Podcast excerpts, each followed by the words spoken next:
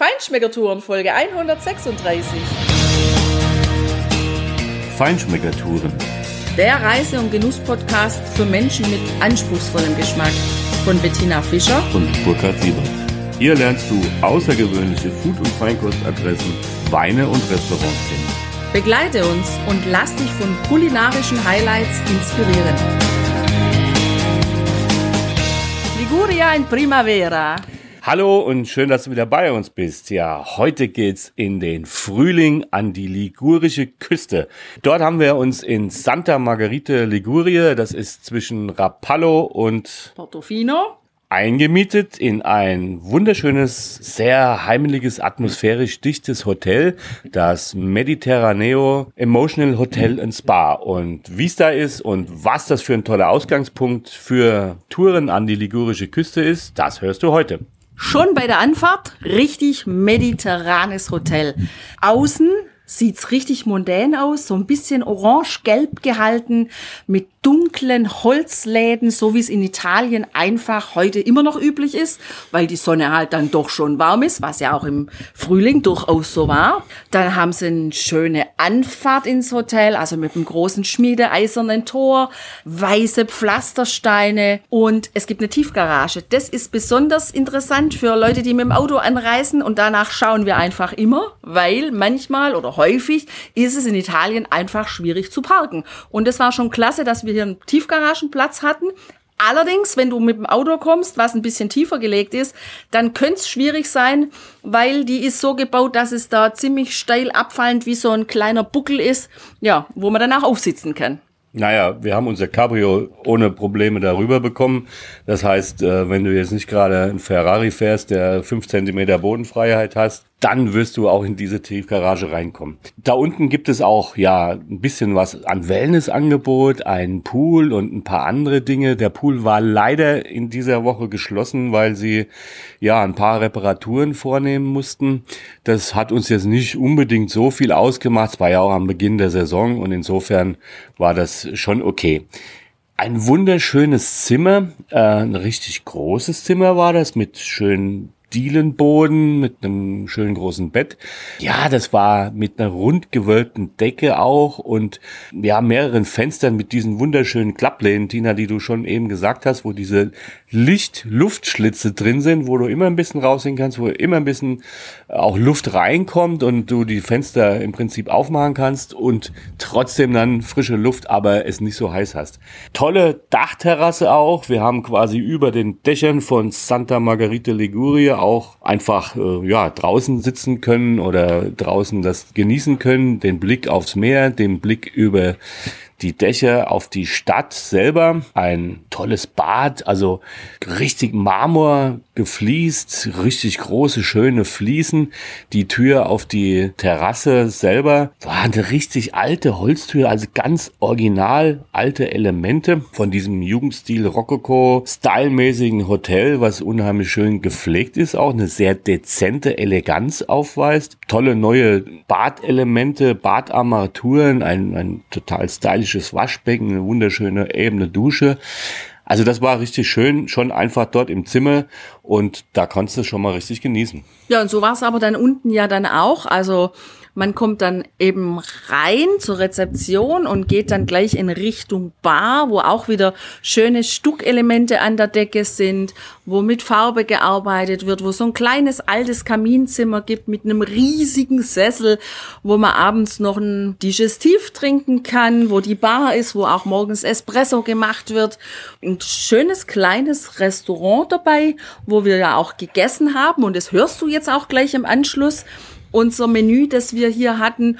Neben dem Restaurant findet dann sich der große Frühstücksraum, wo ein richtig gutes Angebot gemacht wird, also wo viel frisches Obst beispielsweise liegt morgens, was auch wirklich reif ist. Dann gibt's Tee, es gibt Müsli, Joghurt, es gibt Kuchen, frisch gebacken, es gibt Brötchen, Wurstwaren, Schinken und ein ganz großes Angebot an glutenfreien Backwaren. Also das fand ich schon richtig äh, überdurchschnittlich.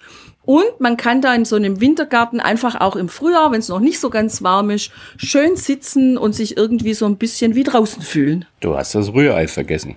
Es gab jeden Tag auch frisches Rührei. Also nicht so ein Pulverzeug, sondern aus echten Eiern richtig gemachtes Rührei. Das habe ich wahrscheinlich vergessen, weil ich selber nicht gegessen habe. Macht aber nichts. Ja, also es bleiben keine Wünsche offen. Es wird wirklich alles auch geliefert, was man haben möchte ist eine ganz tolle Sache und ein schöner Ausgangspunkt einfach. So, und jetzt würde ich sagen, begleite uns doch einfach in unser Abendmenü und hör mal rein. Vielleicht ist das eine gute Adresse für dich. Jetzt sind wir beim Abendessen im Restaurant des Hotel Mediterraneo. Ein unheimlich schönes Restaurant, ja, mit äh, Rundbögen in der Decke. Ähm, ja, Stuckelementen, sehr weiß, hell, schön Marmorfußboden, dunkelbraune Stühle, alles ja, Belle Epoque-mäßig, aber sehr dezent und super gepflegt. Also richtig schön, sehr gemütliches Ambiente hier. Freundlich und total netter Ober haben wir hier auch. Und ja, die erste Runde hier, die, der Antipasti-Gang ist auf dem Tisch gelandet und ich habe mich hier für ein Thunfisch-Tatar entschieden äh, mit einer ähm, Guacamole. Und ja, das schmeckt sehr nach Meer. Das ist sehr frisch, äh, aber auch kräftig. Also das Thunfisch-Tatar sieht eigentlich aus schon wie, fast wie ein Rinder-Tatar. Hat auch so ein bisschen so die Textur davon, aber wie gesagt, einen schönen Meerestouch in, am Gaumen. Auch sehr nett angerichtet gewesen. Gut, die, die zwei Stückchen von der Avocado waren jetzt noch so hart, dass man sie nicht essen konnte, aber das ist nicht so schlimm. Die Guacamole harmoniert wunderbar damit und Tina, was hast denn du auf dem Teller? Ja, Burkhard, ich habe einen Frühlingsgang, habe ich so das Gefühl. Ich habe Gamberoni aufgeschnitten, der Länge nach, auseinandergeklappt wie ein Schmetterling, liegen die mit einem Stückchen Schale am Schwänzchen noch dabei auf einem schönen, satten, grünen Ackersalat. Da drauf ist schön drapiert, sind zwei Scheiben Blutorangen und interessanterweise ganz hauchdünn geschnittene Zwiebelringe von den Zwiebeln aus Tropea. Also die Süße der Zwiebel mit der Süße der Blutorange in Kombination mit dem hellgrünen, frischen, grasig grünen Olivenöl, wahrscheinlich von hier, und dem grünen Salat mit dem Fisch. Ein leichter Gang, ein leichter Einstieg in den Hauptgang, den wir heute ja im Grunde gespart haben. Wir haben uns ja für ein Primo entschieden. Da bin ich gespannt, was nachher kommt. Und begleitet wird unser Antipasto von einem Weißwein, einem Pigato von der Laura Asquero, Jahrgang 2017. 13 Prozent Volumenalkohol. Der ist strohgelb im Glas, der ist im Mund ganz vollmundig, der ist richtig fett, präsent für einen Weißwein, passt super zu meinem leichten Hauptgang. Also und in der Nase habe ich so ein bisschen die Aromen von Akazie und frischen gelben Früchten. Ich Burkhard, was was sagst du zu dem Wein? Also ich sag zu dem Wein nicht viel, weil du hast ihn bestellt und äh, der Kellner hat auch dich degustieren lassen. Das fand ich sehr spannend und charmant. Natürlich sage ich was zu dem Wein. Ähm, der ist toll, der ist richtig, richtig, äh, also fast fett, kann man schon sagen. Ja. ja. Äh, sehr langanhaltend. Und hat auch der, ganz wenig Säure. Das gefällt mir besonders gut, dass er so wenig Säure hat. Das stimmt. Der ist sehr, sehr angenehm, äh, magenfreundlich. Und also diese Akazienhonignoten, die sind für mich ganz deutlich im Vordergrund. Gelbe Pfirsich noch. Das ist eine sehr spannende Rebe, die scheint aus Nahost zu kommen und hat sich hier äh, in Ligurien niedergelassen. Jedenfalls im westlichen Teil. Und ja, ich glaube, der hat auch mal drei Gläser im Gambero Rosso gehabt. Also das ist schon ja, ein starker Tropfen, finde ich. Super, ich habe absolut den richtigen Pastagang ausgewählt. Ganz schöne gelbe Nudeln mit einer gelben Soße mit leicht Curry gewürzt und grünen Zucchini-Stückchen und obendrauf war ein ganzer Gamboroni gebraten. Auch schon die Schale wieder bis vorne bis zum Kopf weggemacht, nur das Schwänzchen noch mit Schale. Insgesamt ein sehr schöner Primavera-Gang, also ein Frühlingsgang in der Farbe und im Geschmack. Und der Wein, der hat wieder ausgezeichnet dazu gepasst. Ja, jetzt hast du mich wieder überrumpelt. Ich war nämlich gerade am Wein trinken. der interessanterweise hat der Pigato jetzt für mich ein bisschen eine frischere, mineralischere ja, Anmutung als, als zu Beginn. Vielleicht hängt das auch mit meinem Primo zusammen. Ich hatte nämlich eine eben nicht ganz klassische Spaghetti Vongole Veraci, sondern, also es war Vongole Veraci, aber mit Botarga di Tonno, also mit Botarga vom Thunfisch. Botarga ist ähm, ja, getrockneter Rogen, in dem Fall vom Thunfisch, gesalzen, gepresst, an der Sonne getrocknet und wird dann über diese Pasta gerieben. Also das war das, was auf, dem, auf den Muscheln, auf, auf den Spaghetti oben so als leicht bräunlich, curryartig farbige äh, ja, Garnitur, Gewürz äh, oben drauf war und das hat echt gut geschmeckt. Es war auch nicht so die klassisch ganz frische ähm, Spaghetti Vongole für mich, sondern sie war viel sämiger. Das war mal echt eine interessante Variante, war super lecker, hat total gut geschmeckt. Natürlich schön mit Prezzemolo, mit äh, frischem Petersilie dabei. Das hatte ich auch. Prezzemolo hatte ich auch. Das habe ich vergessen. Das hat auch schön ausgesehen. Also dieses Gelb und Grün, super.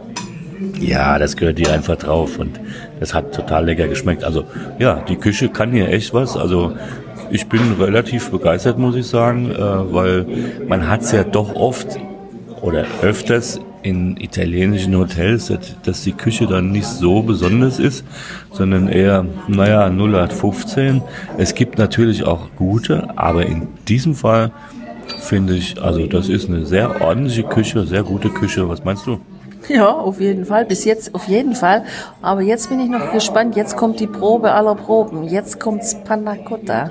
Und äh, da entscheidet sich's letztendlich. Aber nicht gespannt, was die Schiedsrichterin sagt. Ja, schade, Burkhard. Im Grund wollte ich dir ja gerade widersprechen und sagen, also man kann auch in Hotels in Italien gut essen. Kann man auch, muss man sagen. Allerdings muss ich sagen, das Panna Cotta, was mir ja als Nachtisch geliefert wurde, das war also alles andere als gut. Das war Convenience pur, das war in der Farbe so weiß wie der Teller, das hat sich davon überhaupt nicht unterschieden. Dann war irgend so eine Convenience, dottergelbe Puddingmasse noch mit dabei, ein Spritzer Sahne und ein bisschen frisch aufgeschnittene Erdbeeren. Die Erdbeeren übrigens wieder äh, interessant, dass die um die Jahreszeit schon nach Erdbeeren geschmeckt haben. Aber insgesamt also ein Dessert, wo ich sage, das braucht die Menschheit in dieser Form auf gar keinen Fall. Ja, schade, Tina. Dann habe ich es ja mal wieder intuitiv richtig gemacht, weil ich habe mir einen äh, Digestiv bestellt als Nachtisch, einen weißen Krapper, einen Morbida. Der war jetzt äh, keine, kein herausragendes Highlight in meiner Krapper-Kenntnis, aber er war sehr solide, das war ein richtig guter Krapper. Also der war auch vor allem ehrlich. Nach meinem speziellen Krapper-Test, den mir mal ein Krapper-Hersteller verraten hat, wie du man. Meinst einen Krapper, gut? War das mein Krappergott? Ja. Äh, wir müssen unbedingt nach Vicenza. Wir müssen ihn interviewen, Tina. Das steht auf der Agenda. Ja, äh, vom Krapper her war das wirklich gut. Zum Abschluss für mich. Und ich finde, auch das Essen war richtig gut. Also das muss man wirklich nochmal hervorheben. Wenn du Pech hast es mit deinem Dessert, Tina, das tut mir echt leid. Äh, mach's einfach das nächste Mal wie ich und nimm ein Digestiv. Ja, ich habe mich hier gerade nochmal umgeguckt und ich sehe ja, dass direkt hinter dir die Stuckwand ist. Und das hat mich so auf die Idee gebracht. Also diese Panna Cotta würde von der Farbe her super zu einem Stuck passen. Und wenn da mal ein Breckel riecht, dann können wir damit mit Sicherheit aushelfen. Und wenn das dann noch ausgehärtet ist, dann passt die Sache. Du, ich sehe da an der einen Deko gerade so ein bisschen rote Erdbeerelement. Vielleicht war es auch andersrum. Wir haben in diesem Hotel wirklich sehr mondän gewohnt und auch mondän gegessen, gespeist und auch gefrühstückt. Und das ist was, was mir besonders gut gefallen hat, dass ich da in diesem Wintergarten vor dieser Glasfront sitzen kann, morgens schon auf die Palmen blicken und ein genussvolles Frühstück zu mir nehmen kann mit einem Espresso doppio oder auch einem einfachen. Also eine wunderbare Empfehlung, um an der ligurischen Küste ein paar Tage zu wohnen, ist dieses Hotel. Und für uns war es ein toller Ausgangspunkt für unsere Touren, über die wir dir natürlich noch berichten werden, die Cinque Terre und natürlich auch die anderen Gebiete der ligurischen Küste um Santa Margherita Ligurie herum. Und dabei werden wir noch fantastisch mit dir essen gehen. Freu dich auf die nächsten Folgen unserer kleinen Ligurien-Reihe. Mach's gut bis dahin. Ciao, ciao. A presto, ciao. Hier endet dein Genusserlebnis noch lange nicht. Komm rüber auf unsere Homepage feinschmeckertouren.de und schau dir die Bilder zu unserer Show an. Dort findest du auch wertvolle Links zu den heutigen Empfehlungen. Verpass keine Neuigkeiten mehr und trag dich am besten gleich in unseren Newsletter ein. Wir freuen uns auf deine Anregungen für weitere Episoden und einen regen Austausch mit dir. Viel Spaß beim Genießen, denn du weißt ja, Wahrer Reichtum besteht nicht im Besitz, sondern im Genuss. deine Feinschmecker-Guides Bettina Und Burkhard.